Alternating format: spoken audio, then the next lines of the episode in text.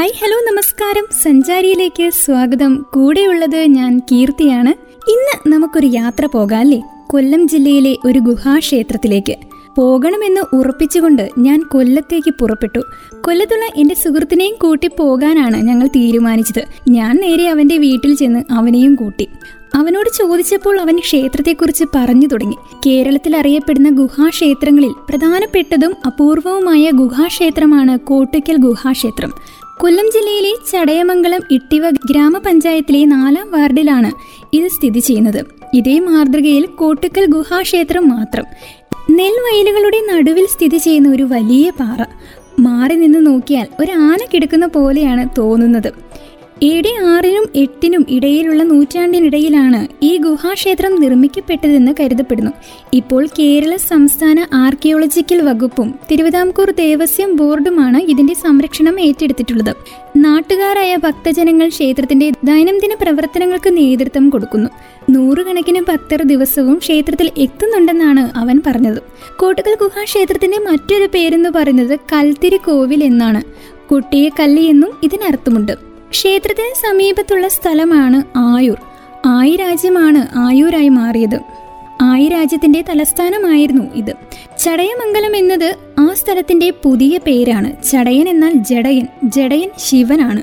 പണ്ട് ചടയൻ എന്ന ദളിത് രാജാവ് ഭരിച്ചിരുന്ന പ്രദേശമായതിനാലാണ് ചടയമംഗലം എന്ന പേര് ലഭിച്ചത്. ഏഴാം നൂറ്റാണ്ടിൽ നേടില പാരാന്തക നെടും ചടയൻ എന്ന വ്യക്തി ചടയമംഗലം ഭരിച്ചിരുന്നുവെന്നും അദ്ദേഹമാണ് ഈ ക്ഷേത്രം പണിതത് എന്നും ചില ചരിത്രകാരന്മാർ പറയുന്നു.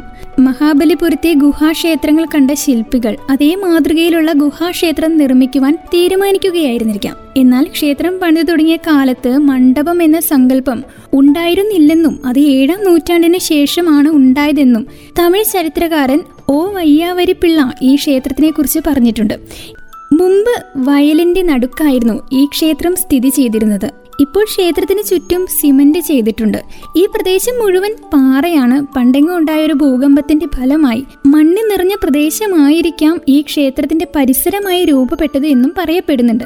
ഗുഹാശില രൂപകൽപ്പനയാൽ സമ്പന്നമാണ് ഈ ക്ഷേത്രം. നന്ദി ഉൾപ്പെടെയുള്ള ശിവഭഗവാന്റെ ഭൂതഗണങ്ങൾ ഒരു വലിയ പാറ ചുമന്ന് ഇവിടെ എത്തിയപ്പോൾ ഇവിടെ ഉണ്ടായിരുന്ന ചുമ്മാട് പാറയുടെ സമീപത്ത് ചാരി വെച്ചതാണെന്നും അങ്ങനെയാണ് ആനയുടെ രൂപത്തിലുള്ള ഈ പാറ രൂപപ്പെട്ടതുമെന്നാണ് ഐതിഹ്യം പറയുന്നത്. ക്ഷേത്രത്തിനടുത്തുള്ള റോഡിൽ എത്തിച്ചേർന്നാൽ പാറയിൽ കൊത്തിയ വ്യത്യസ്ത രൂപത്തിലുള്ള കിഴക്ക് ദർശനത്തിലുള്ള രണ്ട് ഗുഹകളാണ് നമ്മുടെ കണ്ണുകളിൽ ആദ്യം പെടുക. ഈ ഗുഹകൾക്കിടയിലുള്ള ഭാഗത്ത് ഗണപതിയുടെ രൂപവും കാണാം. രണ്ട് ഗുഹകൾക്കും വ്യത്യാസമുണ്ടെങ്കിലും ഇവയ്ക്ക് പല സാമ്യങ്ങളുണ്ട്. രണ്ട് മുറികളും പത്തടി ഉയരവും പത്തടി നീളവും എട്ടടി വീതിയുമാണ് ഇതിനുള്ളത്. കൂടാതെ രണ്ട് ശിവലിംഗത്തിനും ഒരേ വലുപ്പം ഒരേ ആകൃതി. സാധാരണ ശിവക്ഷേത്രങ്ങളിൽ ക്ഷേത്രത്തിലെ തൂമ്പ് മറികടന്ന് നടക്കുവാൻ അനുവദിക്കാറില്ല. ദ്വാദശ ലിംഗത്തിലെ ആറാമത്തെ ലിംഗത്തിന് തൂമ്പില്ല. അതിനാൽ ക്ഷേത്രത്തിന് ചുറ്റും പ്രദക്ഷിണം വെക്കുവാനും സാധിക്കുന്നു. ഒന്നാമത്തെ ഗുഹയുടെ മുൻവശത്ത് നിന്ന് നോക്കിയാൽ അകത്ത് ശിവലിംഗം നമുക്ക് കാണുവാൻ സാധിക്കും. മുറിക്ക് മുന്നിൽ പുറത്തായി നന്ദികേശൻ കിടക്കുന്നതും കാണാം. അതിന് തൊട്ടു മുകളിൽ ഹനുമാൻ. ഇതിന് പിന്നിൽ ഒരു കഥയുണ്ട്. അതെന്താണെന്ന് വെച്ചാൽ ശിവനും പാർവതിയും കൈലാസത്തിലിരിക്കുമ്പോൾ ഗണപതിയെയാണ് കാവലേൽപ്പിച്ചത്. കാവൽ നിർത്തിയ ഗണപതി എന്തോ ആവശ്യത്തിനായി പോകുമ്പോൾ കാവൽ ജോലി ഹനുമാനെ ഏൽപ്പിച്ചു. ഇങ്ങനെ ഹനുമാൻ കാവൽ നിന്നപ്പോഴാണത്രേ പരശുരാമൻ അവിടെ എത്തിയത്. ഇത്തരത്തിൽ ഹനുമാൻ ഒരു പ്രാവശ്യം മാത്രമേ കാവൽ നിന്നിട്ടുള്ളൂ. അതാവാം ഹനുമാന്റെ ബിംബം ഈ ഗുഹയ്ക്ക് മുന്നിൽ വരുവാൻ കാരണം. മഹാബലിപുരത്ത് മൂന്ന് ക്ഷേത്രങ്ങളാണുള്ളത്. അവ മൂന്ന് ഗുഹകളാണ്. അവയിൽ മൂന്നിലും ഹനുമാൻ ദ്വാരപാലകനായി നിൽക്കുന്നുണ്ട്. സാധാരണ ഒരു ശിവലിംഗവും നന്ദികേശനും ഒരു ഗണപതിയും ഉണ്ടെങ്കിൽ ഒരു ശിവക്ഷേത്രമായി. ബാക്കിയുള്ളതെല്ലാം ഉപദേവതമാരാണ്. അങ്ങനെയാണെങ്കിൽ ആദ്യ ഗുഹ ഒരു പൂർണ ശിവക്ഷേത്രമാണ് എന്ന് തന്നെ നമുക്ക് പറയാം. ഞങ്ങൾ രണ്ടാമത്തെ ഗുഹയിലേക്ക് പോയി. ആ ഗുഹയുടെ ഇടതുവശത്ത് ഗണപതിയുടെ വിഗ്രഹം കല്ലിൽ കൊത്തിവെച്ചിട്ടുണ്ട് നടുക്ക് നന്ദികേശനും അകത്ത് ശിവലിംഗവും ഉണ്ട് അതിനാൽ അതും ഒരു പൂർണ ശിവക്ഷേത്രമാണ്. അങ്ങനെ രണ്ട് ഗുഹകളിലായി രണ്ട് ക്ഷേത്രങ്ങളാണ് ഇവിടെ പണിതിരിക്കുന്നത്. ഒരു കാമനത്തിന് കീഴിൽ ഒരൊറ്റ പൂർണ ക്ഷേത്രമേ പാടുള്ളൂ. എന്നാൽ ഇവിടെ രണ്ട് ക്ഷേത്രങ്ങളാണ് പണിതിട്ടുള്ളത്. ഇത്തരത്തിൽ ഇന്ത്യയിൽ ഒരൊറ്റ ക്ഷേത്രമേ ഉള്ളൂ. അത് ഇവിടെയാണ്. കൊല്ലം ജില്ലയിലെ കോട്ടുക്കൽ ഗുഹാക്ഷേത്രം. ഇതിനെ ദൗത്യക്ഷേത്രം എന്ന് വിളിക്കുന്നു. ദൗത്യക്ഷേത്രം എന്ന വാക്ക് മഹാഭാരതത്തിലും രാമായണത്തിലും ഓരോ സ്ഥലത്ത് ഉപയോഗിച്ചിട്ടുണ്ട്.